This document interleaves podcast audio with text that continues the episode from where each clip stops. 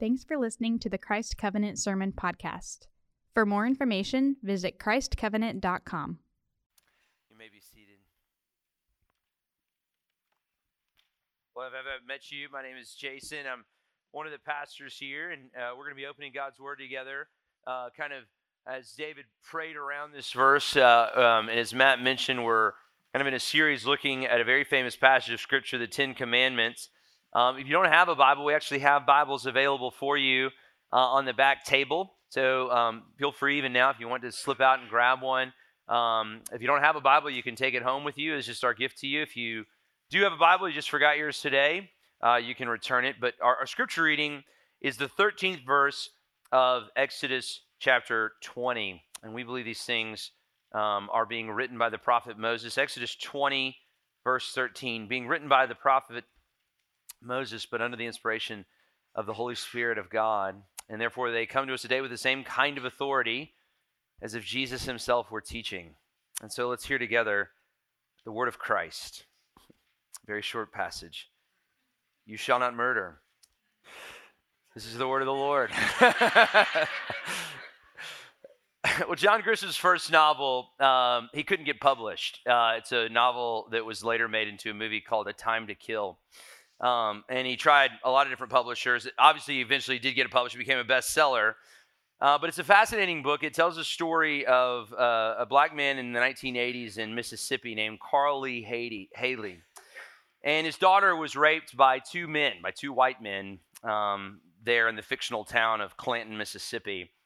Well, he knew that uh, these men who had raped his daughter, who tried to murder his daughter, um, wouldn't be convicted. Uh, he, he knew that the way the justice system worked in his county, uh, that these people would go free. Uh, they wouldn't uh, serve any sort of justice for the things that they had done. And so he took justice into his own hands uh, in the story, and he kills these two men. And, and the story that ensues is this long story about the trial and, and everything that goes on. And, and I'll let you read the book or, or watch the movie. Uh, but it's a fascinating book, and it brings up a lot of kind of basic ethical questions, um, like what is justice, and how do we understand uh, a justice system that works? It, it, makes the reader ask, is there a time for civil disobedience, and, and is there even a time to kill?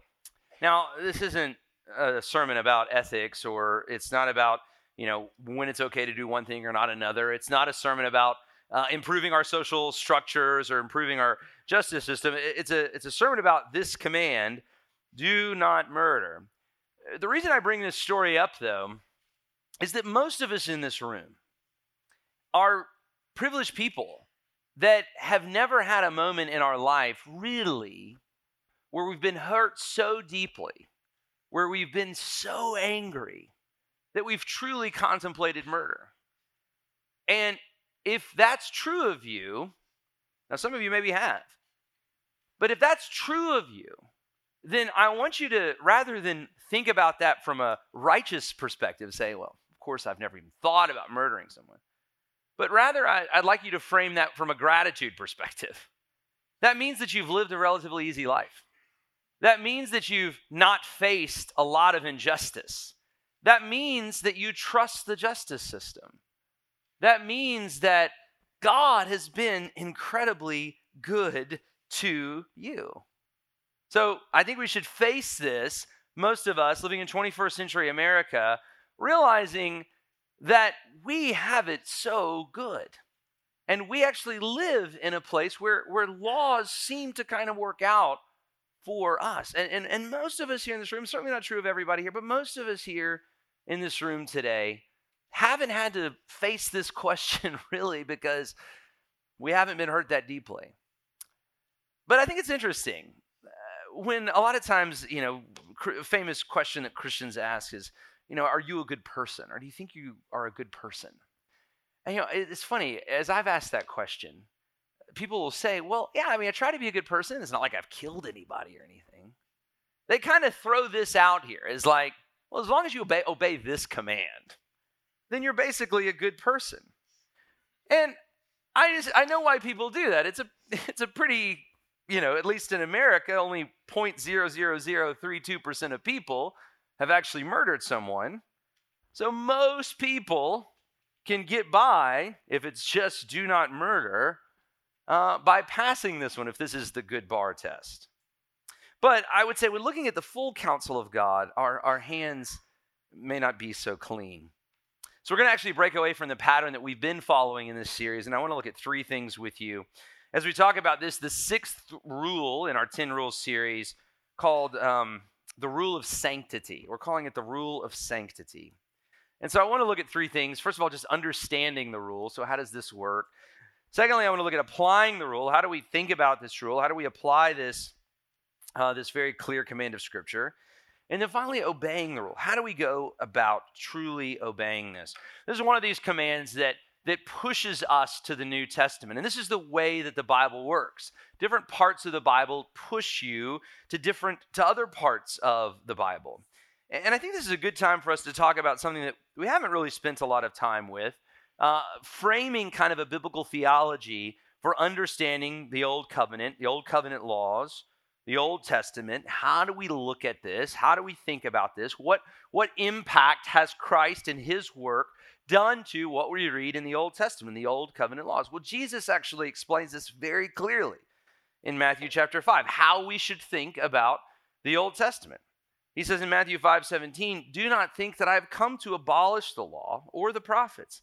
I've not come to abolish them, but I've come to fulfill them.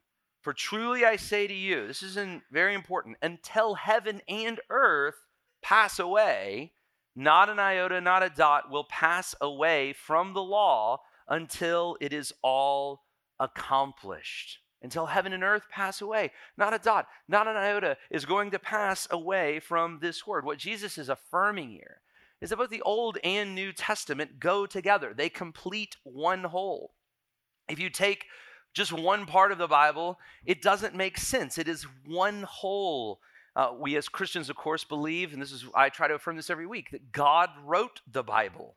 The Bible was written by the hands of men, but inspired by the Holy Spirit of God who was sent to give us these words by Jesus himself. That's why when I read the scripture every week, I say, Hear the word of Christ. I want you to hear the word of Christ. You might be saying, Well, this is reading from Exodus. This is Moses. This is not red lettered. Jason is confused. Jesus didn't say these things. Oh, yes, he did. It's all the Word of Christ. Jesus, the second person of the Trinity, is the Word of God. He's the Word made flesh. And here he is the Word spoken. He is the word written down. Jesus himself is teaching us. This is what he says in, in John 14. He says, Look, there's so many other things I got to tell you. There's so many other things that are going to make sense to you. And when the helper comes, he's going to guide you along in all truth. He's going to make all of these things come alive. He's going to make the old covenant passages come alive. He's going to make the new covenant passage that had yet to be written at that time come alive to the people. That's why when we look at scripture, we're not just passing off information. This is very different from me giving like a US history lecture or something. That's not what's happening here. That's why this moment, this moment right now, you know what we call this? We call this worship. There, there is something about God's word. You know when God's word is being preached, when it's being taught, when it's being thought about, because the people of God, the, spirit empowered people of God, begin to worship together. That's happening right now. I see some of y'all kind of leaning in. We're having a worship service right here. We're worshiping together. We're worshiping because God has revealed these things to us the word of Christ. You know, there's nothing like the Bible.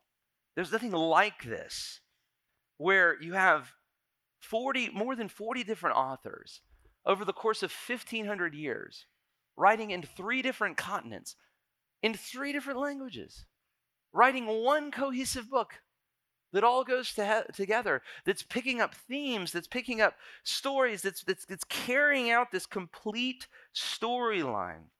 It's all one story. Jesus says, I'm not writing a new story here. I've not come to abolish the law and the prophets. I've come to fulfill the law. And none of the law will pass away until it has all been completed. Anybody see Avengers Endgame this weekend? I did not. In fact, you know what? I've got a uh, got a confession to make. Some of you might like me more when I say this. Some of you may like me much less. But I have not seen any of the Avengers movies. Okay. But it was fascinating to me that this was the end of a 22 movie series. I mean, that's amazing. Who has seen all 22? Has anybody seen all 22? Mad respect, guys. Mad respect. Um, well, I can't imagine. I can't imagine if I had watched 21 movies, and this is the end. I can't imagine. I mean, you, you saw the buzz, you saw the excitement. Well, I get it, right? They started selling tickets a month ago because, man, you you've put a lot of your life into the Avengers, you know? At the end of the day, you'll you can know that you have this accomplishment. It's actually pretty significant. Um, um, and, and and and you know this. I'm sure that the uh, final Avengers movie was good. I'm sure it could stand on itself. But but true fans know the only way to really understand all that's being talked about in Avengers Endgame is to have watched the previous 21 movies. There is a whole story, there is something that goes together. You know, one of my favorite movies, I'll, I'll talk about a movie I know now. and again, spoiler alert on this one. And I, uh, but Shawshank Redemption, it's one of my favorite movies ever. And I love this scene. Again, spoiler alert, you've had 25 years. And so uh, I, I didn't give any details about the Avengers that came out Friday, but this one, I think it came out in 1994. So, but I love this scene. It's a scene where, you know, Andy Dufresne is gone. He's gone missing from the jail cell. If you've seen the movie, it's about a prison break. And um, Andy Dufresne is gone. They don't know where he is. You know, you think maybe has he killed himself? What's happened? There's no real clues to ha- what's. And then all of a sudden, the warden Norton goes into his uh, jail cell and he throws a rock through this poster, and they realize that Andy Dufresne has been digging this tunnel and he has escaped and he is getting out. Now, again, as amazing as that scene is, it only makes sense. That one scene's amazing, but it only makes sense if you've actually seen the whole movie. It's not the end of the movie, even. It's just, it's a climactic moment.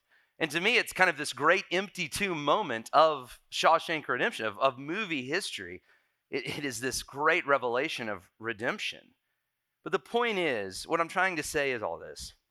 If you just take the Old Testament, you get Judaism, which has many good things, but it's not biblical Christianity. And if you just take the New Testament, there's many good things in it too, but it's not biblical Christianity. The Bible presents itself as one whole, as a holistic story. This is what Jesus is saying. I haven't come to abolish the law, I've come to fulfill them. For truly I say to you, until heaven and earth pass away, not an iota, not a dot, will pass away from the law until it has all been accomplished. And here's the deal, guys all has not yet been accomplished. We're, we're not, we haven't reached the end of the story. The resurrection is not the end of the story, it's a climactic moment in the story where, where God's power has been revealed, but the story continues. The heaven and earth has not passed away. Heaven and earth is still here. We are not yet in the new heavens and the new earth. Christ has completed the work of salvation. He has paid for our sins on the cross. He has proven his victory over sin and death in the resurrection, but we are still awaiting justice. We're still awaiting healing. We're still awaiting peace. We're still awaiting restoration. Basically, to put it simply, we're still awaiting the second coming of Christ. When we believe that Jesus, the Messiah, will come and complete all of the work that he has been doing. So Jesus says, Whoever relaxes on one of the least of these commandments and teaches others to do the same will be called least in the kingdom of heaven. But whoever does them and teaches them will be called great in the kingdom of heaven. For I tell you, unless your righteousness exceeds that of the scribes and the Pharisees, you'll never enter into the kingdom of heaven. Now, it's interesting though. So from here, so Jesus talks about the significance of the old covenant. He says, look, look, I'm not getting rid of this thing. This thing is this thing is so valuable. Preach it, think about it, teach it.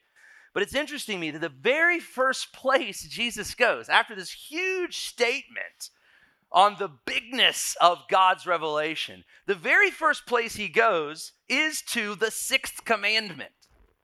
He says, The Bible's important. Let's talk about the sixth commandment. As if to say, Have you been going around saying, I'm a pretty good person? I haven't killed anyone? Is that how you're measuring? It's almost like Jesus guessed that that's what we would say when we would talk about our own morality. And he says, Hold on. Let's talk about morality. Let's talk about holiness. You have heard that it was said of old, he says in Matthew 5 21, you shall not murder. And whoever murders will be liable to judgment. And you can almost imagine everyone listening to the Sermon on the Mount thinking, yeah, only 0.0038 of us have done that. We're good. He says, But I say to you, everyone who is angry at his brother will be liable to judgment. This is, how about this one? Whoever insults his brother will be liable to the council. Whoever says, You fool, will be liable to the fire of hell. Now, Jesus gets to the heart of matter here because he gets to the heart. The command not to murder has everything to do with how we see one another, how we understand one another. And that gets to the second point here, which is applying this rule. You know, we, are calling this the rule of sanctity. And it really frames how we understand one another, how we understand all of human life. And according to Scripture, every human life is valuable. Every human has been made in the image of God and therefore reflects something of the character and nature and being of God. You know, when you really step back and just think about what God has done in His creation to display Himself, He is showing Himself. He is showing His strength. He's showing His attention to detail. He's showing His magnificence. It's, it's unbelievable. You know, this week I had this a really short trip. Uh, some of these guys I work out with wanted to hike through the Grand Canyon, so rim to rim to rim, I guess. And so I went with him, and it was really fast. I flew out Wednesday, hiked in, hiked a bunch of the way on Thursday. It's a long hike, and then hiked out Friday. I took the red eye back. Somebody asked me, they're like, "Are you ready to preach?" And I was like, "Well, my soul is ready. My body and my mind really aren't." So, forgive me if uh, I'm kind of out there a little bit, but it was an amazing trip. I mean, it was so worshipful for me. It, it really prepared my soul. And and walking through, I mean, if any of you have ever done that, I, I actually many years ago I've been to the Grand Canyon. I've seen it, but you just don't get a perspective of how huge this thing is until you start walking through. We hiked for 50 miles, and just like one little slice back and forth. It's so 25 miles across. And you're just like, well, how long does this thing? And then the whole thing this way goes on for 277 miles. So it's like I just saw one little slice and it was like the biggest thing I've ever seen in my life. And there's 277 more of it this way. I was just overwhelmed. And you, you just see the layers of rock. Something that's so interesting about it is, is the, the, the trail changes colors because you're hiking through different rock surfaces and different types of rock. It's just a, it was an amazing thing. And of course, at night, we, we camped down at the river and you just look up and you see the stars and you just think about what those represent what you're actually looking at, these galaxies. And then to think about this. This is a thought that I kept going through as I was just mystified by God's creation. And I think, God, how sacred is human life? That it is the highest mark of all creation. That it has the capacity to display more of your image, more of your glory than any of this.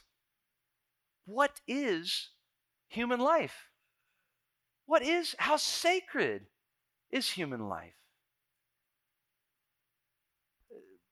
God says about us, his highest creation, the creation of man and woman, that we are made in his image.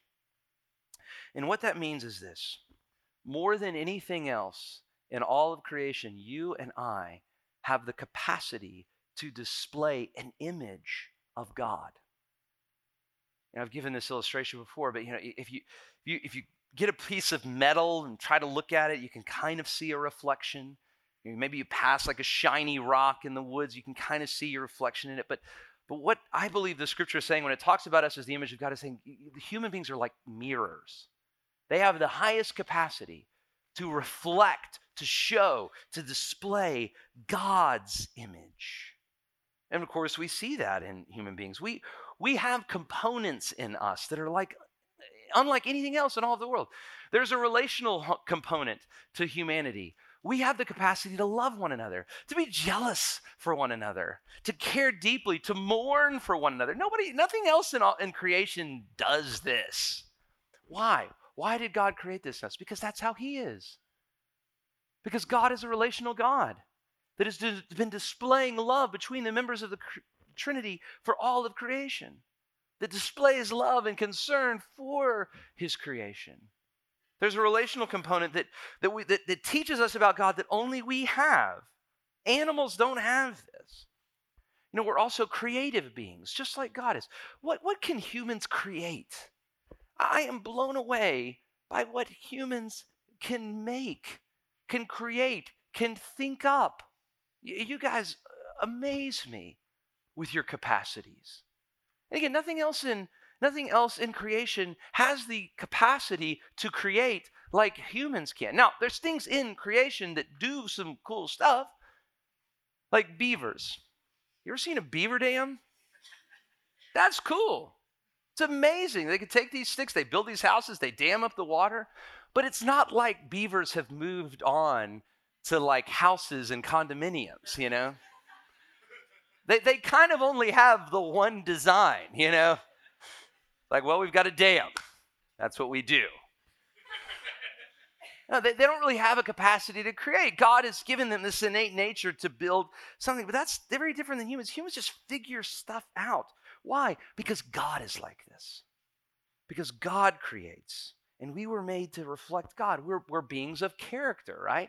Nobody's ever talked about an honest dog or, you know, a bird that had great integrity, you know, or a kind squirrel. No, I mean, these, that's not only we have the capacity to actually reflect the character of God. We are to be the mirrors of God. And here's the deal, guys what do mirrors do? They reflect whatever they're pointed at.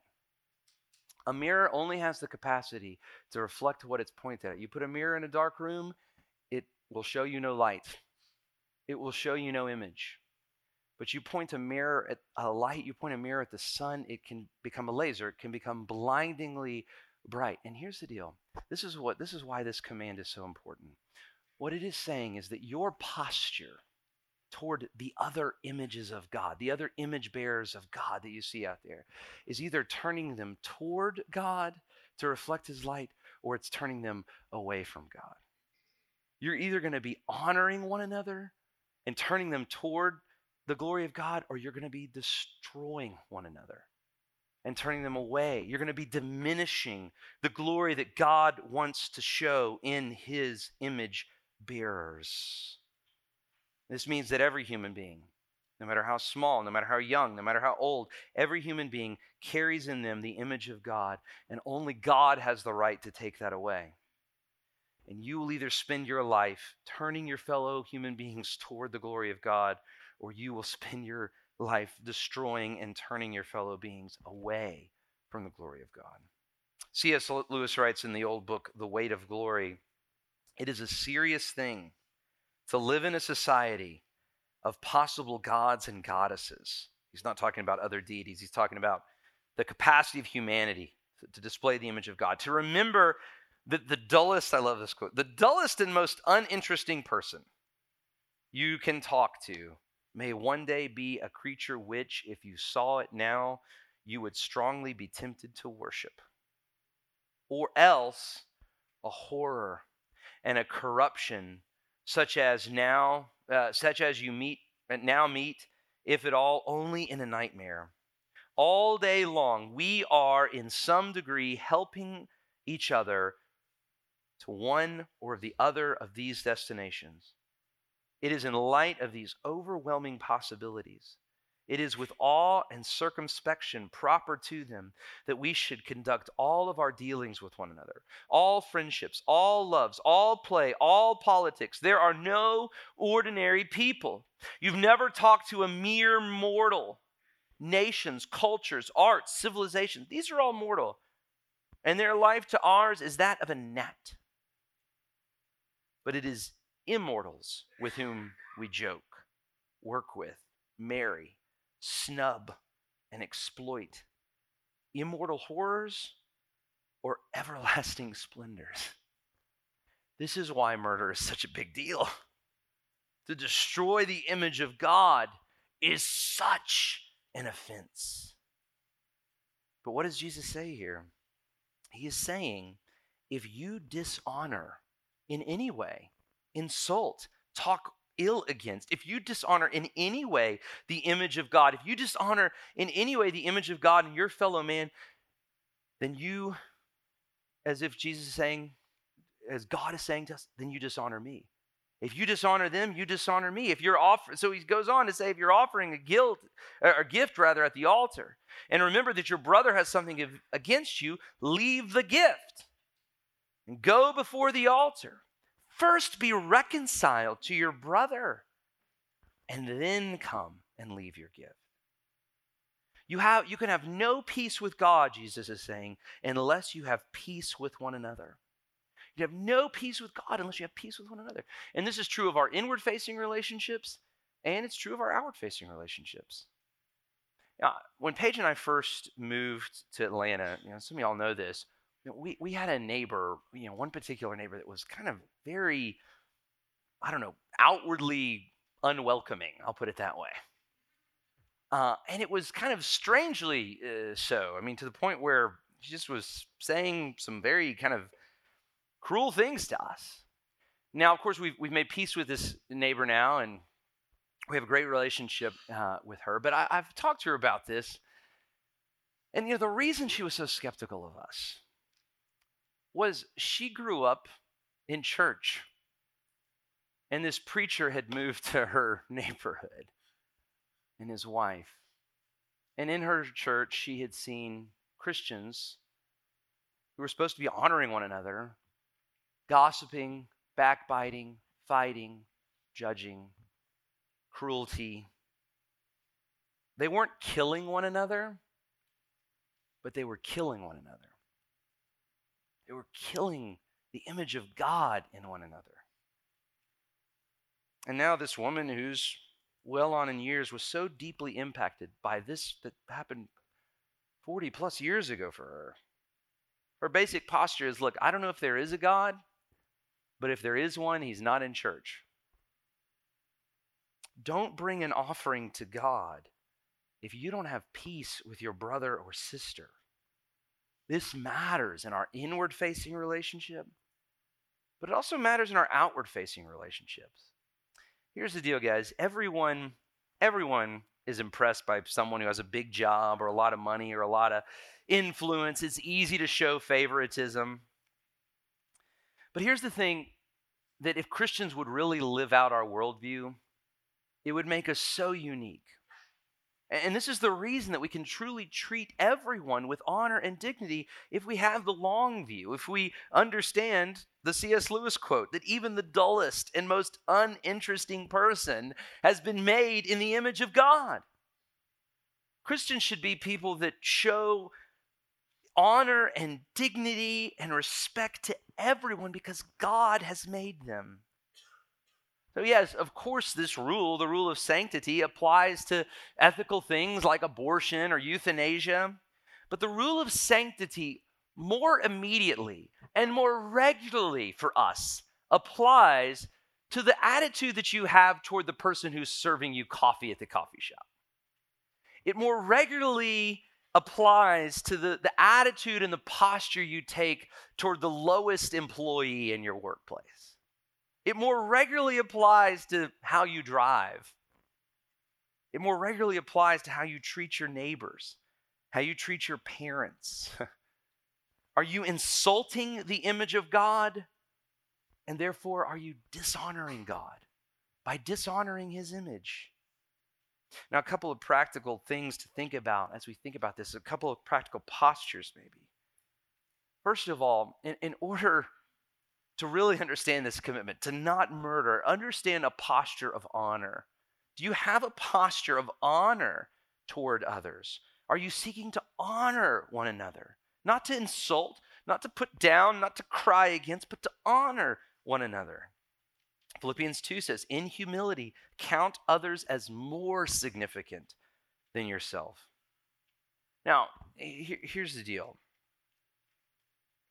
When we behave that way, when we count others as more significant, it so pleases the Lord. It so pleases the Lord. It so it so builds a community. You know, I I just want to brag on all of you just a little bit here.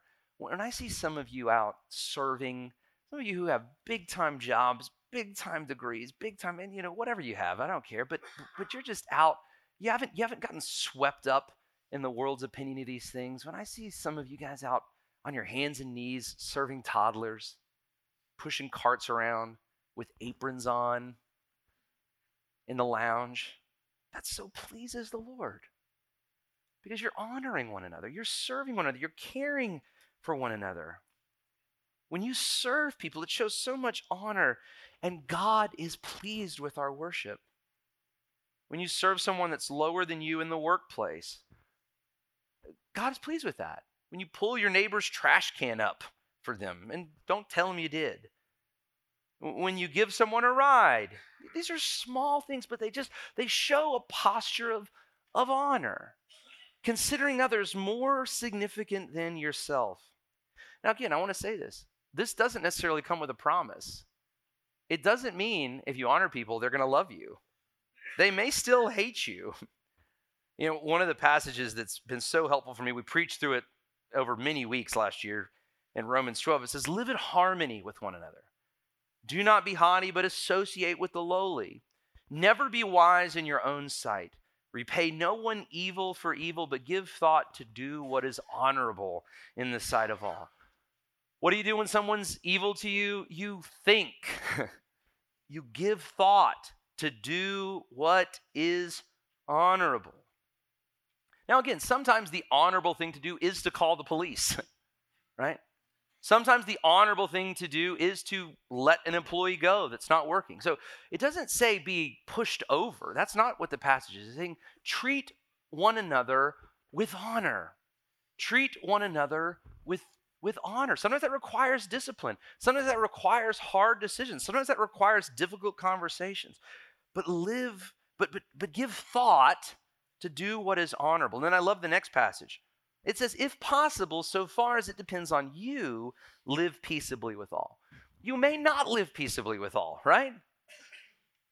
There may be some people that just do not like you, but, but so far as it depends on you, live peaceably with all. Have a posture of honor if you truly want to honor the image of God in others. And then, second, very practical thing here is, is you have to have a posture of trust. You're going to be hurt. You're going to be treated unfairly, even if you have a posture of honor. This world is full of injustice. And in this world, you'll either become angry, bitter, even violent, or you'll learn to trust. Forgiveness is all about trust. Forgiveness is not about letting injustice roll. No, forgiveness is about trust. If someone treats you unfairly, if someone's cruel to you in the workplace, trust. Trust the process that someone's put in place there in your work. Do the thing that you're supposed to do. Go talk to the authority. Go do the process. Don't, don't just harbor bitterness against them. Don't be violent against them. Don't seek ways to backstab them. Trust the process. Trust the order that has been put in place. If somebody's doing that in your neighborhood, place where there's a little less order, you know, follow a process. Go talk to them. Go seek peace with them. You know, if someone's done something really heinous, trust the process of our justice system. The Bible talks about this that God has given us a, a justice system. He's given us governments for our good, for order. Romans 13 says that the government bears the sword and does not bear the sword in vain. Now, again, please do not hear me to say that our justice system works perfectly. It certainly does not.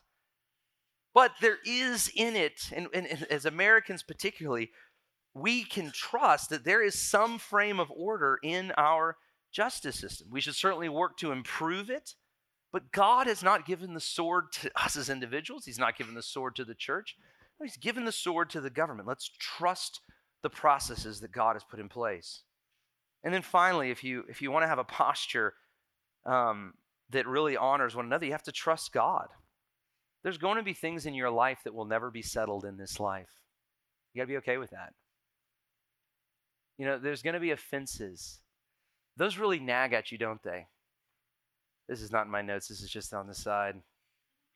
You ever been offended a long time ago and it's never been settled? And, and you know, I would say if you can settle it, pursue that. But sometimes those things just go unsettled. There's some of those that I find myself thinking about that happened like in middle school. And then I think, oh, I just got to move past that. but but trust, you got to trust, you got to trust the Lord that his justice is perfect. Even though it may come slow. Sometimes we may be frustrated with God's patience. But part of being a Christian is believing in God's perfect justice, that He will settle every account, that God will answer all injustice with perfect justice. And I just want to say this. We know, you know, I know. We are not just people that have been victimized by injustice. We are people, even in just this one law, that are both victims and people that are guilty of injustice. Who here wants to stand up and say, I have perfectly honored the image of God in my fellow man? Who here wants to say, I've treated everyone with honor? I've treated everyone with respect. No, of course, all of us have blood on our hands. Which brings me to the last point. How do we obey this rule? How do you obey the rule of sanctity? How on earth do we obey this rule? You know one of the stories in the Bible that is most fascinating to me? It's found in all four Gospels. Not every story is found in all four Gospels. It's kind of rare, actually, when you find a story that, that appears in all four of the Gospels. But it's the story of Barabbas. You know the story? It's when Jesus is being put on trial. Pilate kind of knows that Jesus is innocent. But of course, the people are crying out, Crucify him. We got to put him to death. And so Pilate comes up with this plan. It was customary that the people would release one prisoner at Passover and so Pilate finds the worst guy, Barabbas. He was a murderer, he was a swindler. Everyone hated Barabbas. And so Pilate says, okay, well, I'll give him an easy choice here Jesus or Barabbas. This guy who I don't really know what he's done wrong, or this guy that is a notorious criminal. Surely they'll choose to release Jesus. But of course, Pilate guesses wrong they choose Barabbas. And I'm sure Pilate was thinking, I don't want to let this guy back out on the streets. This truly is a danger to society here. But the crowd chooses Barabbas and they choose to crucify Jesus. You know, I, I looked this week. What happened to Barabbas? There's no historical record, there's no biblical record. We don't know. So allow me to use my imagination. And this may or may not have happened. So I don't know what ha- we don't know what happened to Barabbas. But here's what I like to think. I like to think that after that happened, Barabbas was interested. He was fascinated what had just happened. He just went free. I mean, he knew he was done. He was he was going to the cross. And this guy, this preacher, rabbi guy, is now going. And so I can imagine Barabbas, maybe at a distance, kind of following the crowd out to Golgotha and sitting there watching Jesus. And the nails go through his hands and the nails go through his feet and seeing him hung up on the cross and just thinking to himself, wow. You know, an hour ago, I thought that was me. I thought I thought I was that guy. And now this guy's dying and I'm free. I've been released.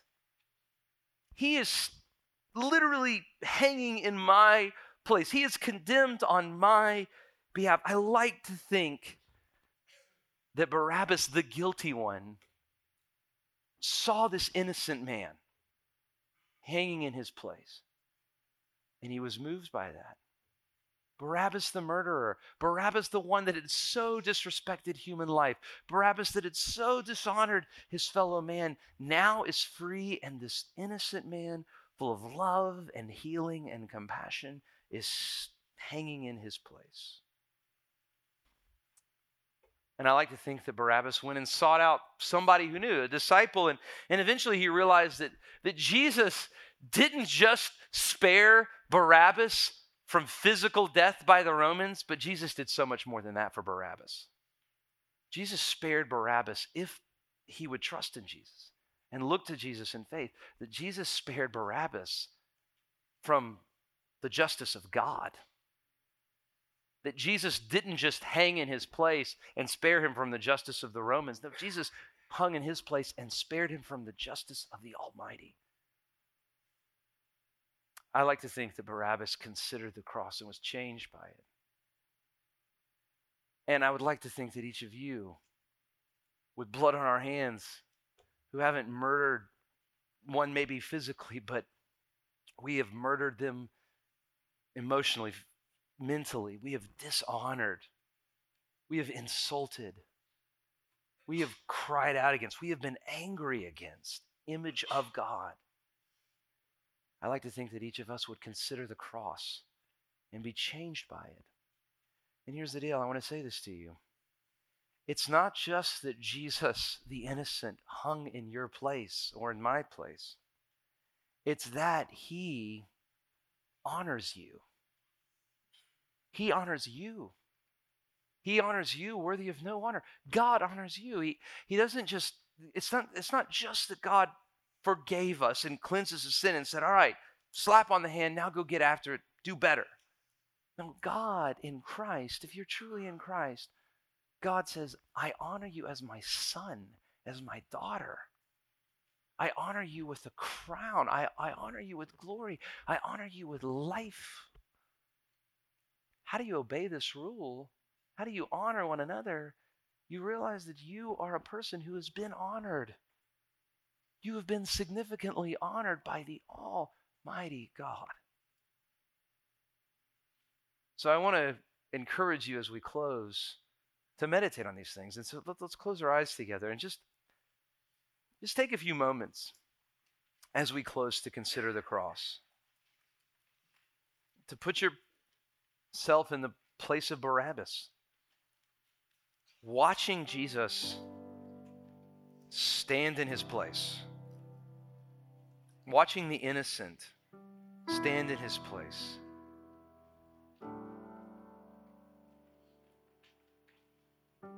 and realize that through his son, God has honored you and he has pursued you.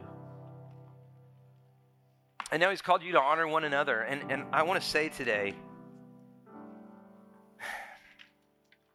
next Sunday, we're going to take communion together. We're going to break bread, remembering the body of Christ. We're going to drink the cup, remembering the blood of Christ. We're going to remember the new covenant. And there, there are some of you here that, that need to prepare for next Sunday. There is a brother that you are not settled with, there's a sister that you're not settled with. You need to go seek forgiveness. You need to go seek reconciliation. You need to, you need to honor them. You need to make amends. It may be an inward facing relationship, it, it may be an outward facing relationship. It may be somebody that you've just so belittled.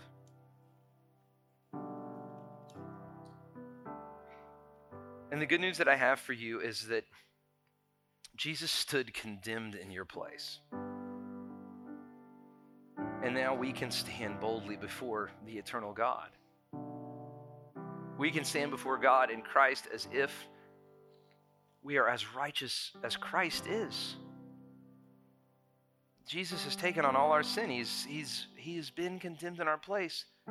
We are more free than even Barabbas felt that day. We're eternally free in Christ. But as people who have been so honored, be people who honor one another. Be people who honor the image of God in one another, remember you are either pointing them toward or pointing them away. So I just want to give you a few moments as your heads are still bowed just to meditate on these things. Ask the Lord for revelation, ask the Lord to to send conviction, to send help. And before you come next Sunday, if God is showing you something now, deal with it. Seek reconciliation, seek honor. Just take a few more moments, and I'll close this in prayer.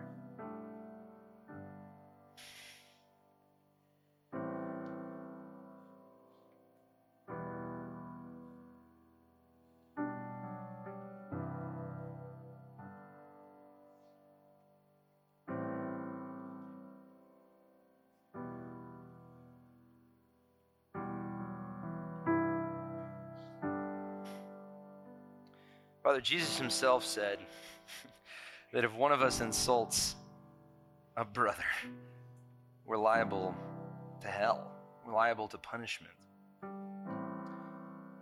Father, I know that most of us naturally don't really believe that because we we're so small-minded. We have no concept of your holiness. We have no concept of your glory. We have no concept of what it means to be made in the image of god. So i, I pray father that you would increase our minds increase our revelation. Help us to believe your word. Help us to believe the word of your son. And father as we believe that word and father that you would also help us to believe your word of forgiveness and life to us. You're given, you're the word of the gospel, Lord. That Jesus has come to rescue us and to redeem us and to heal our souls and hearts. And to turn our minds toward you, Father, away from ourselves, away from our self aggrandizement, and toward your true glory. And so, Father, give us a humble posture a posture that seeks to honor you with our lives, a, a, posture that seeks to honor one another, a posture that truly sees others as more significant than ourselves. And Father, give us a posture of trust. Father, as we think about forgiveness, it is impossible for us to truly forgive other people unless we trust you, unless we trust that your justice is perfect. You truly will settle all accounts. Father, help us to trust you. Father, help us to trust you with our lives. Turn our hearts toward Jesus now. May we feel the honor that he gives us. May we feel the love that he shows us. And Father, may we respond with lives of honor and love toward one another. And we pray all this in the strong and good name of our Savior who speaks so well to us. Sometimes strongly, sometimes gently, but who speaks. I pray all this in his name. Amen. Thanks for listening to the Christ Covenant Sermon Podcast. If you have any prayer needs, questions, or comments about the sermon, we would love to hear from you. So please text us at 678 951 9041 or feel free to email Jason at jason at christcovenant.com.